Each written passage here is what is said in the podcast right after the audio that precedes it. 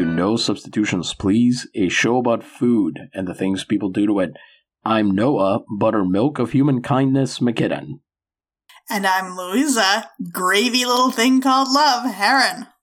What food are we talking about this week, Louisa? As the weather turns cold, we've got some comfort food for you. This is the classic chicken fried steak. Or is it country fried steak? Is the question. Aha! Uh, longest debated thread closed by moderators after. Also concerning a lot of libertarians in both Yep, of these cases. yes, this is well the the joke I wanted to make was that this is about as far as you can get from Hispanic Heritage Month, but that's not really true because we've already talked about how breaded uh, meat, right, Mhm. is this has has sort of spread all around the Western Hemisphere. Now, I know you know the history of this to some degree from the culinary perspective. I know it a little bit more from the historical perspective. So, um, would you care to share with the class what you've learned? Yeah, it seems that this dish was created in Texas, what we now know as Texas, Of fucking course. in the middle of the 19th century, probably. And it most likely came from German settlers in the area who brought types of schnitzel that they were familiar with and then modified those with the ingredients that were abundant to them as ranchers in Texas. Which is mostly going to be beef, flour, milk, eggs. Yep. Yeah, makes perfect sense. Yeah, I have become somewhat familiar over the years with the, the history of German settlement in Texas. And apparently, at one point, a funnily enough, there is an alternate universe where those German settlers apparently included Karl Marx and Friedrich Engels. Oh, wow. Yeah, when they got kicked out of Germany, um, I guess Marx had that skin condition that gave him like the, the painful boils and so on, and Oh, and a dry climate like they used to recommend yeah, so much. exactly. So they they actually a doctor did recommend apparently that he move to a drier climate, um, and they did consider going to Texas, which it would have been kind of amazing to imagine. Cowboy philosophy, yeah. Well, oh, but hold on, you have just struck the chord because a lot of those settlements. This is why I became interested. Okay. most of them aren't around anymore, but the German Triangle of Texas, the which is near San Antonio, kind of the New Braunfels, Fredericksburg, that area, right? There's a dialect called Texas German that is unfortunately dying out in those places. And that area had what are called the Latin settlements. And those were settlements of Germans. They were not Latin people. They weren't, you know, speaking a Romance language. Well, at least not natively. But the idea was supposed to be to get back to a Catonian style of living. Oh, wow. So they would go back, they would ranch, they would farm, they would put these towns together, and then the menfolk, of course, would get together and discuss philosophy. They would read Mm. classical texts and, you know, talk about all these big questions like what is beauty and can we ever really know anything and uh, how do we make sure that women don't intrude on this sacred space of Mhm. ours where it's just guys being dudes. That is amazing. You get some of that around here. Um, yeah, the same type of thing. People come over from Europe and they're like, "Eh, guess what? We're going to reinvent society from the ground up and it's going to be perfect this time. And now they're just like little footnotes in local history about artist communities and things. And and somehow most of the time when they reinvent society they have one reference frame because as we know Mhm, men are always yes. thinking about the roman empire exactly. Very true. yeah so that that's why i'm familiar with that history and yeah they they they bring over schnitzel and then as we've talked about that spreads throughout the rest of the hemisphere which is where we get like the milanesa and the uh, uh, the lomillo empanado and all of these other things in other countries but in texas it is chicken fried steak hmm or is it country fried steak Yes, good question. Here's the thing. I think this distinction in names is like in the English language. We have the word turtle and we have the word tortoise. Those have the same root, and in many languages, they only have one word. But because in English we have two different words, we have decided that they describe two different things. So we've made categories for what can be a turtle and what can be a tortoise, which other languages don't make that distinction. So, and in the same way, because we have the words country fried steak or chicken fried steak, people have decided they mean these two different things. So I read a recipe that said country fried has a brown gravy, whereas chicken fried has a cream gravy. And a separate recipe told me the only difference is country fried is shallow fried and chicken fried is deep fried. But in truth, I think these are all describing the same dish. Yes. Those distinctions are horseshit. what I'm fairly certain that what it is, knowing this dish somewhat intimately, is that when chicken fried steak came out to the wide, wide world of, of American culinary tradition and became this thing that was going to spread beyond just Texas to the rest of the United States because it can't be Milanesa doing it. It has to be in English, right? People saw the name chicken fried steak and immediately wondered, what the hell does this mean? Where's the chicken? Yeah. How does that interact with the steak? What does it mean for something? Are you telling me a chicken fried this steak? What's happening here? Uh huh. And the response was to say, well, no, actually, a whole country fried the steak. So we're going to use that. We're going to fancify it a little bit. It, they're the same thing. They're the same thing. They're the same thing. Yes. You had an encounter with some people that are still confused about the name of this dish. Yeah, I didn't pull any of these particular comments, but there were a lot of people asking, well, why is it called chicken fried steak then? There's no chicken in this recipe. And you know, some might be trolls, some might not be that familiar with English language, but it does add an extra speed bump to understanding. And I do think it's interesting that if you are somewhere in the South, especially in Texas, you would understand what chicken fried meant as a, as a concept that doesn't just have to apply to chicken. Whereas I think in the rest of the country, you don't really see that because when you do, when you hear about chicken, you're not automatically thinking of it being fried a certain way. So country fried does help in that instance, I think. Yes. I think it, it's very much a term meant to generalize the dish, to market it for people outside of where it's from, which is fair.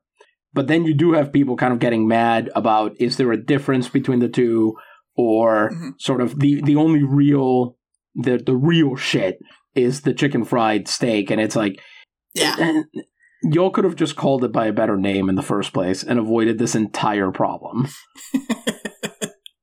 mm-hmm. You know us; we're not gonna, I, especially I'm not gonna resist taking pot shots at Texans. So yeah, that's right. Now we're going to get to how you know more about this dish, but I have only ever had it at the restaurant Cracker Barrel and it was perfectly fine. Their gravy, not very good, in my opinion. It was the cream gravy. But it's a perfectly fine dish, and I'm sure very good versions are excellent. What is your history with this? Did did your waiter have a suspiciously fake southern accent? no, although I have heard that about Cracker Barrel, so I do wonder. I've only been to Cracker Barrel once, and it was in Ohio near Dayton, and I distinctly remember not just our uh, server, but another server speaking with a southern accent in, again, the area of Dayton, Ohio. Very confusing. Yeah, that is suspicious.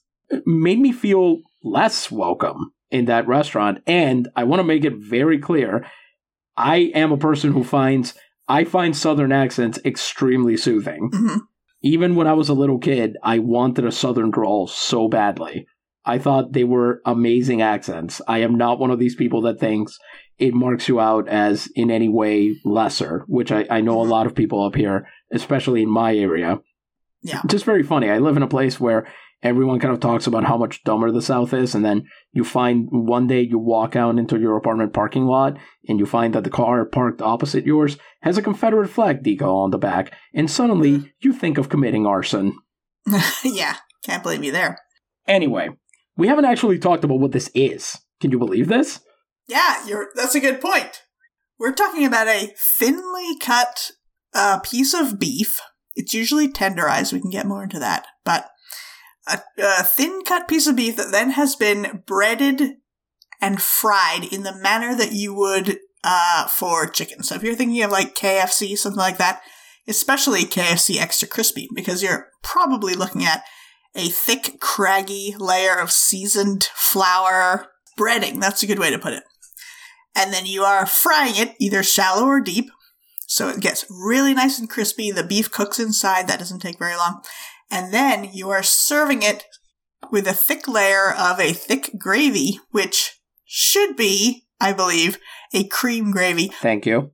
Some people will serve it with a brown, uh, more meat based gravy. Criminals. Actually, that would make them cool. Nerds. There, got them. There we go. Yeah, and it's usually served with things that you would find in a standard American diner, like uh, mashed potatoes, green beans, peas and corn, things like that. Things that would be good smothered in a meat flavored gravy of some kind. All right, first of all, slow your roll. The classic is the mashed potatoes and the green beans. What's wrong with peas and corn, which I have had it with? There's nothing wrong with it, but the classic sides are the mashed taters and the green beans. So I'm sure somebody is going to call and tell me I'm wrong about this, but here's where we can get into why I know this dish. I am Texan by marriage. Yes. And as a result, I've been making this dish for a very long time. In fact, can I get cute on the podcast for a second. Two weeks into my teaching career, I think it was some kind of activity night. I had just been asked to make sure nothing went horrendously wrong. And I remember I met the owner of a nearby diner and I walked out with a bunch of pasta and whatnot. It was, it was a really nice night. Um, I met an older gentleman who had taken class in my classroom with a very different uh, teacher. Somebody who has an IMDb credit, actually. Ooh, fancy. And then uh, I, I left for my apartment where the woman that I am now married to, at the time we were not, had made chicken fried. I I think it was steak. It may have been chicken, but it was Mm. a country fried meat with mashed potatoes and green beans. And after that, I I think for the first few years we were together, she generally made it. And then because frying foods is something that didn't really bother me for the longest time to just go at it with a cast iron skillet and just be babysitting uh, a breaded food. That's something that I very much specialize in as opposed to my wife who prefers the kind of food where either it's, if you're going to have to do that, it's over in a few minutes like that, like a cacio e pepe or something like that. You only really have to babysit it when it's all coming together and otherwise it's just preparing the ingredients for that precision moment. Mhm. Or baking, where you assemble everything and then you put it in the oven and put it into God's hands and, and hope the chemistry does the trick.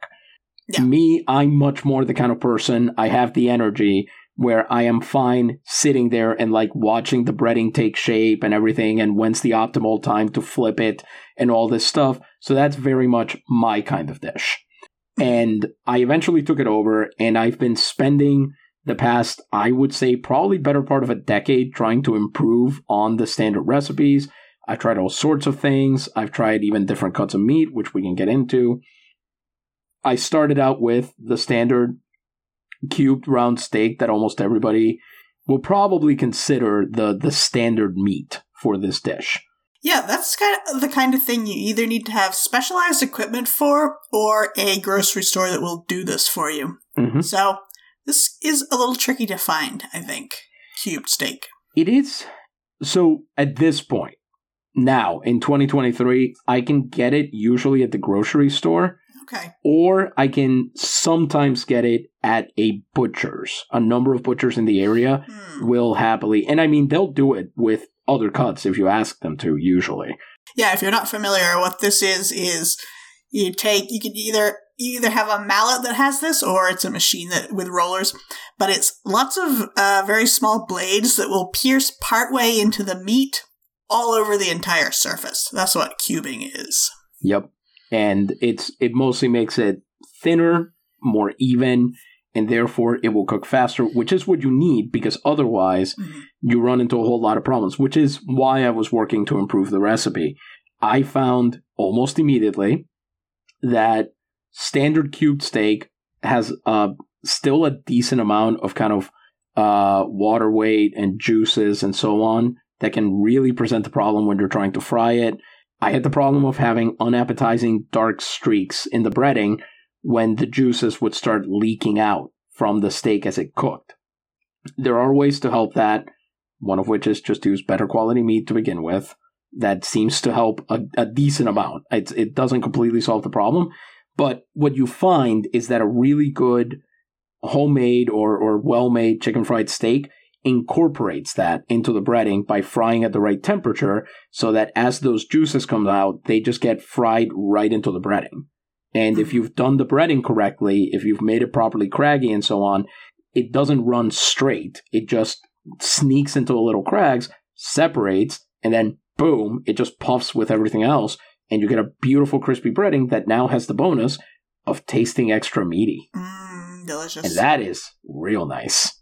hmm And the other thing I tried to work really hard to improve was the cream gravy because, like you, I have had plenty of cream gravy that tastes like wallpaper paste. Yeah.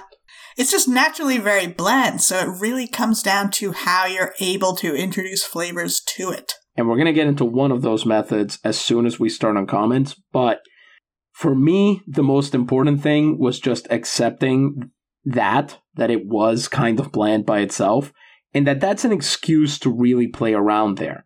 I tend to not want to add much allium to it. I don't like doing a whole lot of onions or garlic in there, but I tend to like doing peppers. So I will sometimes fry up a couple of minced jalapenos with the trimmings from the, the breaded steak that I just fried in there. I'll try to get them to caramelize a little bit and then pop in, you know, the flour, make the roux, and when I add the milk and or cream depending on how decadent I'm feeling, definitely hit it with a lot of salt, a lot of black pepper, and a decent amount usually of pure ground jalapeno. I don't try to use any jalapeno salt or anything like that because I find a lot of those they make the gravy too sweet and then it, it does have a weird taste. Let's see, is there anything else we need to talk about here? It's a fairly simple food. I think the one thing I, I do need to add is I did eventually start using buttermilk as part of the process, hence hmm. the nickname. And one of the things about that that I found very helpful is um, I think we mentioned this when we talked about fried chicken, but using the buttermilk, rubbing it into the flour that you're going to dust the, the chicken, pardon me, the steak with. Now I'm doing it. so that then you get those little crags naturally in the breading. So you, you rub it in until it's about the texture of coarse sand, is what they usually tell you Yeah.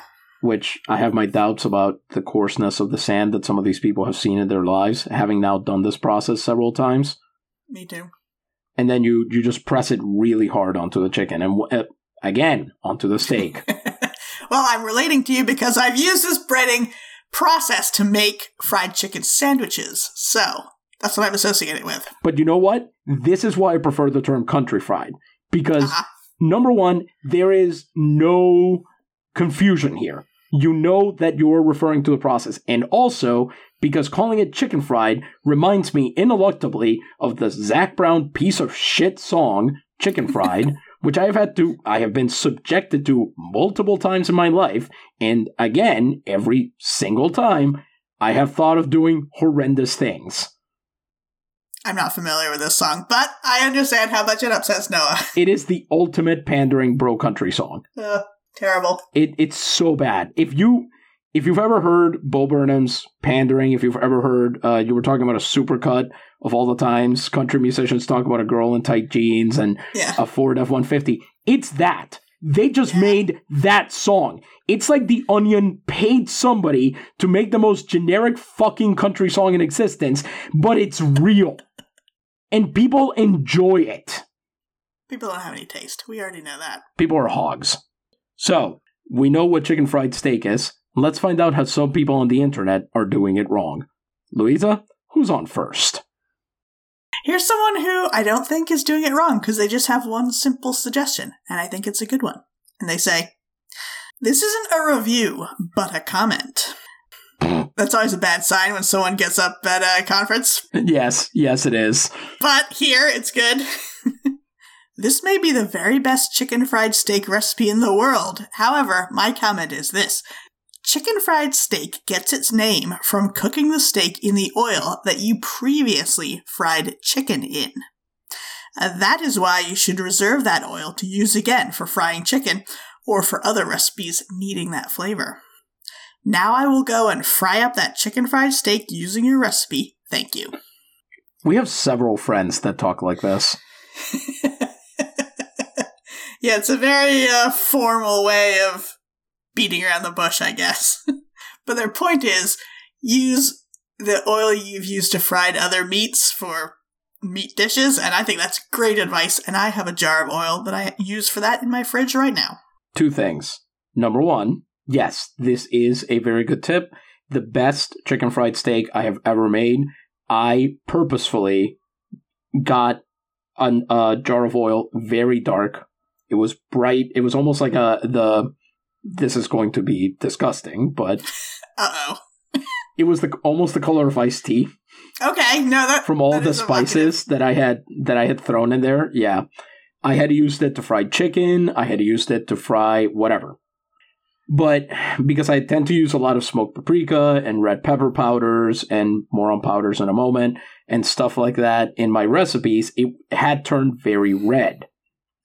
And all of that flavor got imparted into the breading of the steak, which very often, if is is where all of the flavor is going to be in the first place. So you want to really localize it in there and introduce as much as you can into it. So it was really nice that way. Mm. Also, second thing, so a chicken really is frying that steak, if you think about it. Yes, you're right. It's all coming together. Amazing. This, this is like the chicken's revenge on the cow for being a superior animal. I may be losing the plot here. Okay, here's somebody else who has a good idea that took some convincing from Louisa uh, towards me on this one, but I do think it's worth it. There is one person listening who is going to be very angry at the end of this comment. I want to say, I don't like you saying convincing on my part because I'm not in favor of this. Oh, really? just yelling about how I thought that you would like it. Okay, so we can talk about this after I'm done reading. Yep. Much to my eternal regret, I never obtained my mother's chicken fried steak recipe before she passed. This is almost spot on. I remember it being a messy big affair, and this is it. Lol. But it is delicious and tastes almost exactly like hers. I add some fresh grated nutmeg to the gravy slash sauce as I think that is what is missing from her recipe.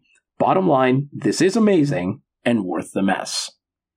So you don't like you don't like the nutmeg here, huh? I don't. I think I've talked before how I don't really like it in meat dishes, and I know that's very common in German food and English food. I don't love it. It's too sweet to me, even though it's not actually sweet. Have you had mace? Yes. Are they meaningfully different to you? Ah, to me, I don't think they are, no. Okay. I've seen it at the store, and it's always in a size where it's like, well, if I want to make a bunch of 15th century dishes, then sure, fine. But yeah. for normal use, it's just not worth it. I tend to put a little bit of nutmeg into cream sauces. So it's more about that. It's not really about the fact that it involves the meat. Ironically, the one meat dish I do use it in is pork schnitzel, uh-huh. where cayenne and nutmeg are added to the flour that you're going to dust before doing the egg and then the breadcrumbs. It is very easy to stub your toe on it. I have definitely found that to be true, especially if it's good quality nutmeg. It will have a lot of flavor to it, and you can overshadow uh, a good piece of pork with that. I think because it's the main flavor of eggnog, I mm. really associate it with eggnog very strongly. Yeah, it's it's tough. And see, maybe this is maybe this explains a lot because I did not grow up drinking eggnog. I grew up drinking coquito. Uh-huh. Which is what eggnog wants to be when it grows up. Which is a great vegan alternative if anyone out there is looking for a vegan alternative to eggnog. Also very true. I think I think we've just discovered an episode uh, for our Christmas season. Aha, very nice. At any rate, where I'm going with this is if you put in a little bit, I do think that it makes cream sauces taste a little bit richer, a little bit more decadent. I can see that. and it is very German. So the, it does add a certain expected quality to it. Like I, I haven't had a ton of German food in my life, but what I have had, I do taste it in a lot of it. So it, it makes sense to add it in. I don't know. And I will say, I'm a total hypocrite here because it's called for in my pork pies, and I do Ooh. mix some nutmeg in with the pork and the sage and thyme. So, you know. How could you? How could you do that? I this? know, right? it adds something, and I can't tell what, but yes. By the way, we should say, once again, we have reached the point at which, after this, there's nothing helpful coming. yeah. Let's just dunk on some fools. Here's somebody doing a common thing we see now of trying to fit a square peg into a round hole. And they say, This might be a good candidate for a sous vide modification. Do you think you could cook the steak in the sous vide, get it tender, cool it, and then apply the batter and fry? And someone else has responded, No, I don't think so. You need to cook the batter, which will involve enough heat to totally cook the steak, so better to start with raw steak. And what I mean about square peg in a round hole is it seems like there's a certain type of person who loves the idea of a kitchen gadget like a sous vide machine, so then everything must be sous vide.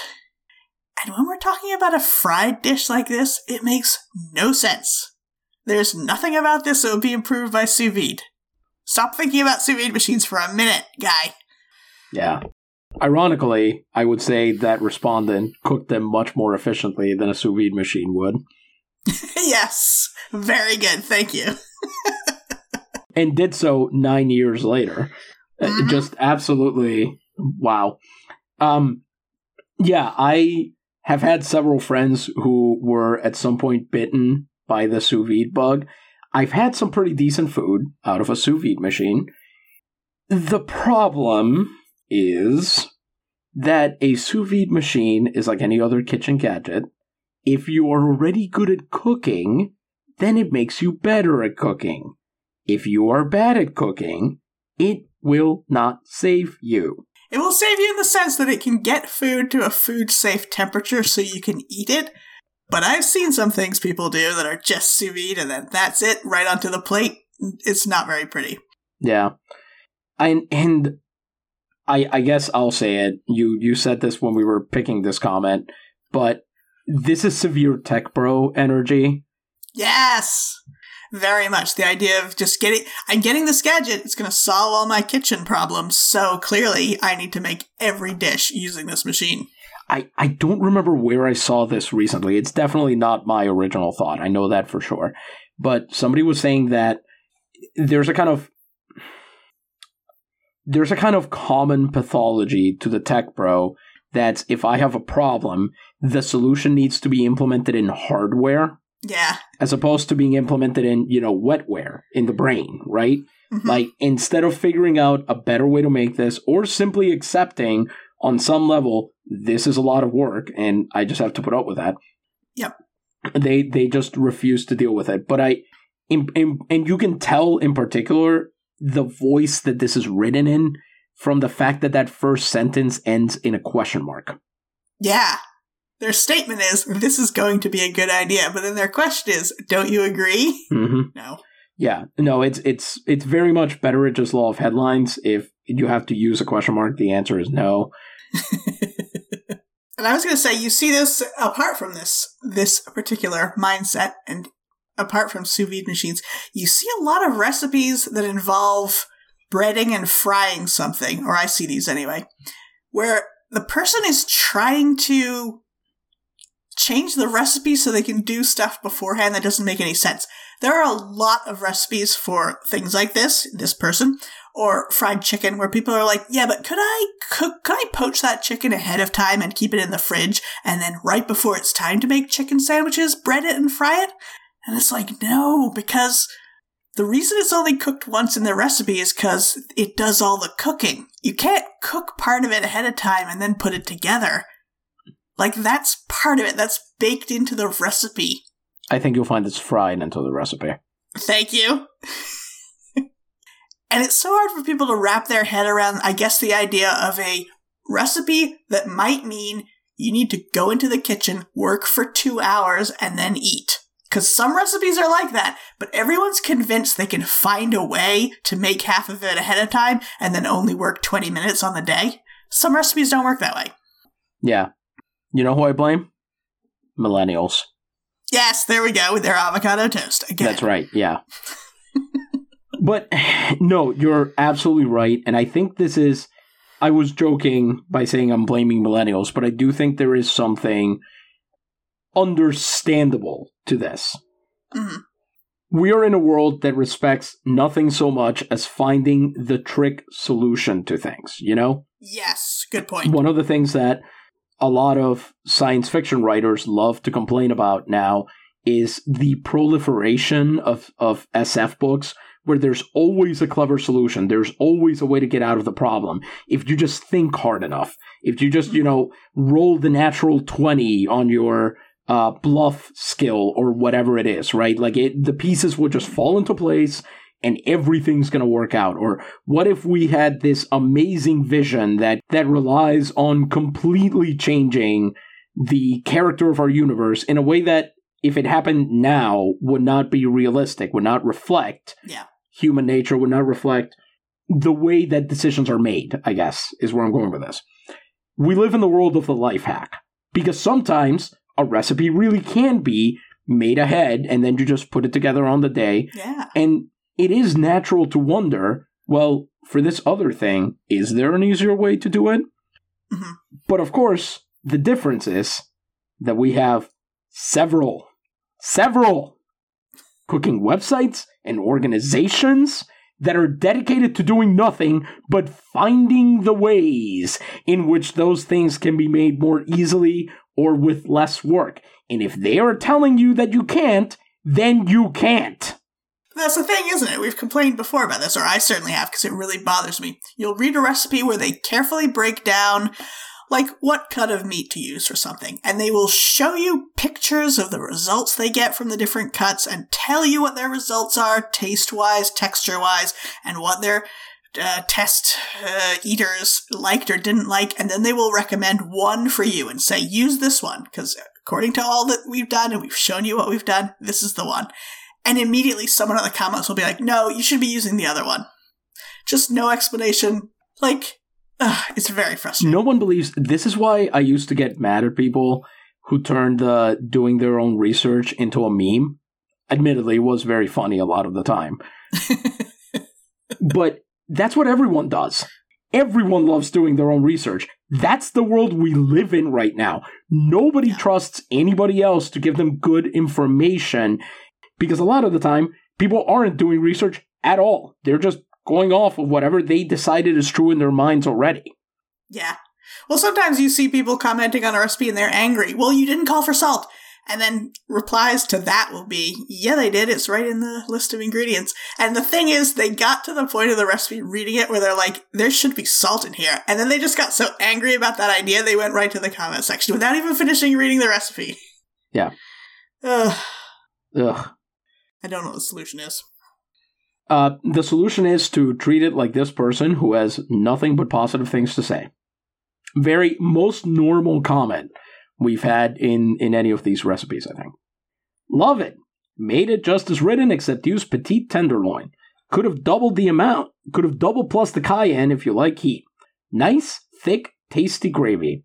I added a bit of pepper at the table. Served this with broccoli, grapes, and potatoes. I'd say the mashed potatoes are necessary. We eat well when we eat this recipe. I did notice a couple things in there. Oh? Uh, How could you possibly? What could you possibly have noticed that was wrong in any of this? Objection, leading the witness. I think we both. I don't think. No, hold up. That's not a leading question. It was open. I said, what could you possibly have noticed?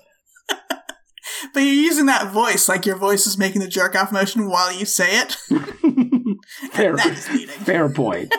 yeah, I love this idea. Mm, yeah, the number of episodes on of Law and Order where Sam Waterston was just doing that while the the opposing counsel. Can you oh, imagine if that were an? Oh my god! Why couldn't we get this on television? Holy shit! Oh, someday, someday we'll be working Yeah, for television. yeah, absolutely. Oh, I thought you were going to say that it's just going to get to the point where it's acceptable to the jerk off motion on television. I also think that's true. so the elephant in the room is served with broccoli, grapes, and potatoes. Unless the form of the grapes is that they've been crushed, fermented, hmm bottled, the whole nine yards. I'm very confused. Yeah, same. I will say to complicate this, to not make this easier, this person provided more information. This is a website where you can upload photos, and they responded to this comment by uploading a photo of their plate, and it only had the steak, gravy, mashed potatoes, and broccoli on it. So, they said grapes. But there were no grapes. There were no grapes. There were no grapes in the picture. Interesting. Also, I really would love an Oxford comma here because do they mean grapes and potatoes as if they're the same dish, or are grapes separate from potatoes? Uh, you said they were mashed potatoes, right? Yeah. So the implication is the grapes are mashed into the potatoes. That's a possibility. Or are they hidden inside the potatoes? A little grape surprise for dinner. I hate that. Witches' eyeballs. Happy Halloween. Still hate it. Anyway, continue because you had a description. I have not seen this picture of the dish, but you painted the picture with words. They were not positive words.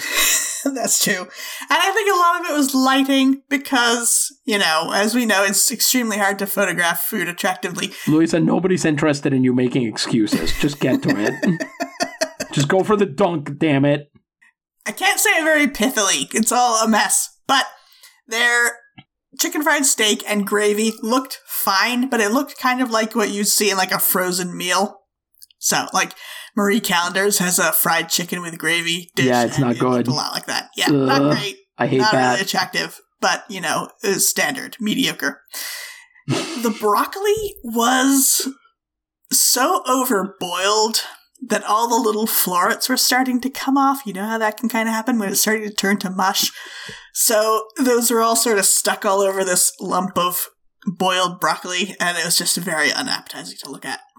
I love that when you describe a dish, whether positively or negatively, uh, visually you do the, the hand movements for sure, but also Like I'm solving a Rubik's cube of this. you meal. have this like high register that you adopt when you're describing a dish that is very soothing to listen to, except that the food you're talking about is gross. and you kind of have to very much listen to the actual words instead of the tone in which they're being said to remember that you're talking about gross food. I need to start an ASMR channel where I just describe gross meals No, for 20 minutes or something. just stick with Louisa's workshop. Hey, what's Louisa's workshop, by the way? Hey, if you care about fake food that's in miniature and is made of plastic and you can't eat it, check out Louisa's workshop on YouTube. Thank you. Hopefully, uh, and and the amazing thing is that it's all fake food and it's all plastic, and it's still less gross than what this person posted. hmm And it's hard because this broccoli, I've eaten broccoli like that, folks, over boiled. I had that a lot as a kid. It is so easy to avoid. That's the heartbreaking part. Mm-hmm. Oh, speaking of heartbreak, I think you've got somebody else to talk to us about. That's right. Here's someone who's happy. But should they be? Let's find out. Let's listen on. OMG, this is so good! Hubby said, put it on the list of meals to do again and again.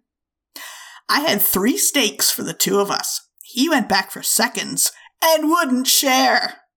I had my fork and knife ready to cut off two bites, but no, he wouldn't share. Lesson learned. Get four steaks next time. I hate this man. Yeah, fuck this guy. this guy needs to be the, the subject of a Reba McEntire song sooner rather than later. Uh, I know people love to tell cute stories like, oh, my spouse ate all this stuff that I was supposed to be able to share with them and they wouldn't share at all. Haha, isn't that funny and cute? No! Get your life right. Don't let this happen. Yeah, get your shit together, honestly. If you're sharing, share. You tell him you get to have half of that third steak. Stand up for yourself. Yeah. And here's the thing you had the armaments ready. You had a fork and knife right there. Use them. Exactly! I don't, and we can't, we can't go further with this bit without getting ourselves into trouble. Is the problem? but I am currently envisioning this ballooning into a full Wars of the War of the Roses or whatever it was called. the the Michael Douglas Kathleen, one of the Kathleens. I don't remember which Kathleen. Bonfire of the Vanities? No. No, no, no, no, no. That was Tom Hanks. No, we're talking. Um, it's Danny DeVito is their uh, therapist or couples therapist, or maybe their divorce lawyer, and it's Hmm. Michael Douglas is married to Kathleen Turner. It might be Quinlan. It's not Robertson. From Romancing the Stone? Sure. And they're this couple That's that's. weird, huh? Those are the three leads of Romancing the Stone. They're in another movie together? I mean, they were in another movie together because wasn't there a sequel to Romancing the Stone? Yeah, and I haven't seen it. I've heard it's terrible. It is. I was wrong. It is Kathleen Turner. Okay. At least I think I was wrong. I'm not sure anymore. There's too many Kathleen. You did say Kathleen Turner. Oh, I did say. Okay, well, good. Yeah. There's too many Kathleens. Please eliminate three. Yeah, thank you. P.S. I am not a crank. Uh, anyway, their life just falls apart because they they're not really well matched, and they end up destroying their entire house. And They only had three steaks and there's two of them, and one of them wouldn't share the steaks that's probably where it started. I just remember. I just remember at one point Michael Douglas just pissing on a roast. That that's the one image Oh, from my, that movie that is burned into my mind. Ugh, that's very upsetting to think about. And then and he tells a story about Baccarat. That's all I remember. Great. Okay, good. Yeah, that was my introduction to Michael Douglas, by the way, which is why I seem to have avoided the obsession with him that a lot of people have. Do people have an obsession with him? Hmm, I guess so. I think they did when I was younger. Yeah, that sounds right. Yeah, but now, you know, we know that he's a weirdo, and now we know more stuff about his dad, and between the two of those, it's just like, yeah, it's fine. Yeah, Uh, we don't we don't need to talk about them anymore. agreed. But yeah, no, get your shit together. It, it you mentioned to a genre of this where it's like w- because there's another comment here uh, about it. I guess we'll just read it. It's three lines. It's fine, and it's what does a wrecked kitchen matter when compared to your son's undying devotion to CFS? About even, I guess. Ha. You are an adult. hmm I can't decide whether this is more tragic if your son, who I hope is not a foodie named Joven, Sweet Joven. is a child that you're allowing to lead you by the nose like this, hmm or if you have a grown ass son who can't make his own chicken fried steak. exactly. I don't know. I've always found it irritating that people think it's very cute to be like, haha, I was bullied by my loved one into doing this thing I didn't want to do. And they don't mean it. They think you're going to take this as very cute, but I hate it. I hate to hear it. hmm It it is tough because like there is you know personal relationship dynamics are a thing and. One person's joke might be somebody else's, you know, uh, red flag, I guess. Yeah. But I think these are pretty obvious cases of people who need to like stand up for themselves more. Yeah. Particularly the woman who wanted some steak. Seriously. And her husband said no after you make the steak. That's one of the benefits of frying food. It takes a lot of work, it's a lot of trouble, and a lot of cleanup. But if you do it, you get to eat as much of that fried food as you want. That's my uh, belief. That's damn right. Okay, well, let's continue with this theme. We have now explored a fuck this guy. Here we go. Here comes something else. I, first, they're replying to somebody else, and uh, they say, Yes, I've had that, and it makes you feel like your stomach is in your throat. I have no idea what any of that means, but we continue. You know the best CFS? Uh, can we just side note here? You can type out chicken fried steak. hmm like child and family services is a different thing. It, it's fine. Uh, you, we don't need to make everything an acronym. CBT currently refers to like five things in the universe, Yeah. and having any conversation about any of them instantly involves three people who do not understand what you're talking about. hmm Anyway, you know the best CFS? Grind some round or chuck steak course in a meat grinder. Make patties, bread, and fry. Make gravy if you want, and serve it on the side. It's just that simple, folks. Mashed spuds and green beans with yeast rolls. This is not gourmet food with powders and stuff. But novice writers like this always screw up the gravy. It should be more like a sauce, not something that can stand as a glob. And I can hear you all yelling, and you are all correct. Mhm. Somebody has taken the initiative to respond six years later, and they are performing a ratio on this person because dividing by zero is infinity, and that's the number of likes that the original person got. But they say, no, no, no, not ground beef of any sort. Sirloin or even round steak pounded thin, then breaded. Fry in bacon fat for the very best flavor, period. Used fried chicken oil is better. I've done both. Whatever. We don't need to get into it. And please serve with cream gravy made from the drippings. And check out this. Here we go. This is absolute posterization coming in. Chicken fried steak, not chicken fried burger. Woo! Boom! Get his ass. Yeah, this guy who wrote this comment, he also said elsewhere uh, some fat shaming stuff about how you need to go exercise if you want to eat chicken fried steak a lot, things like that. He's got a lot of very strong opinions, and they all kind of suck. Like, he doesn't have a good idea for how to make chicken fried steak, but he wants you to know about it. He doesn't like gourmet food with powders and stuff. By the way, this recipe called for, I believe, some garlic powder in with the uh, breading for the steak, and that was it. If he thinks garlic powder is some kind of fancy frou-frou powder, I don't know what to tell him. And to say novice writers always screw up the gravy, you're taking a pot shot at the writer of this recipe that you don't like because you don't understand it. Ugh, I don't like this guy one bit. Yeah, no, this guy sucks. And it, it again is pretty obvious that everybody kind of formed the the classic cordon sanitaire. You know, nobody wanted to interact with him for six years, and then finally somebody felt, you know what, this person, the half life on this comment, it's probably decayed the radioactivity enough that I can safely interact with it, so I can I can go in there. Yeah, to say it's all wrong. Yeah. No, every every single thing of this is wrong. The gravy is not optional, by the way. and it is not served on the side. Are you kidding me? Yeah. The whole point of the gravy is that you put it over the top of the steak and the potatoes. Like that's what it is. This is completely counter to everything about this dish. This person is a raging idiot. A lot of the recipes and commenters' point of pride is that they can make a chicken fried steak so deliciously crispy that it won't get soggy under this blanket of gravy, which is essential. Mm-hmm. Yeah. And again, my experience with the recipe was how often part of the the reason that I started working on improving it is how often the steak would essentially steam inside the breading, and so the breading would separate very easily. Yeah. A lot of what I've been working on is how do you get the breading to stick so that that doesn't happen, basically. Mhm. But yeah, this is that doing cloaking yourself in simplicity while making up some dumb shit. Uh, that's actually harder to do than the standard recipe, which is already a lot of work. Yeah. Like, that's the amazing thing. It's not simple. You made it more complicated. I also get the feeling. Oh, I know. I feel like I know where this is going. Let's see. Okay. This is the type of uh, uh, bloviating you get from someone who doesn't cook. Yes! I knew it! I knew it!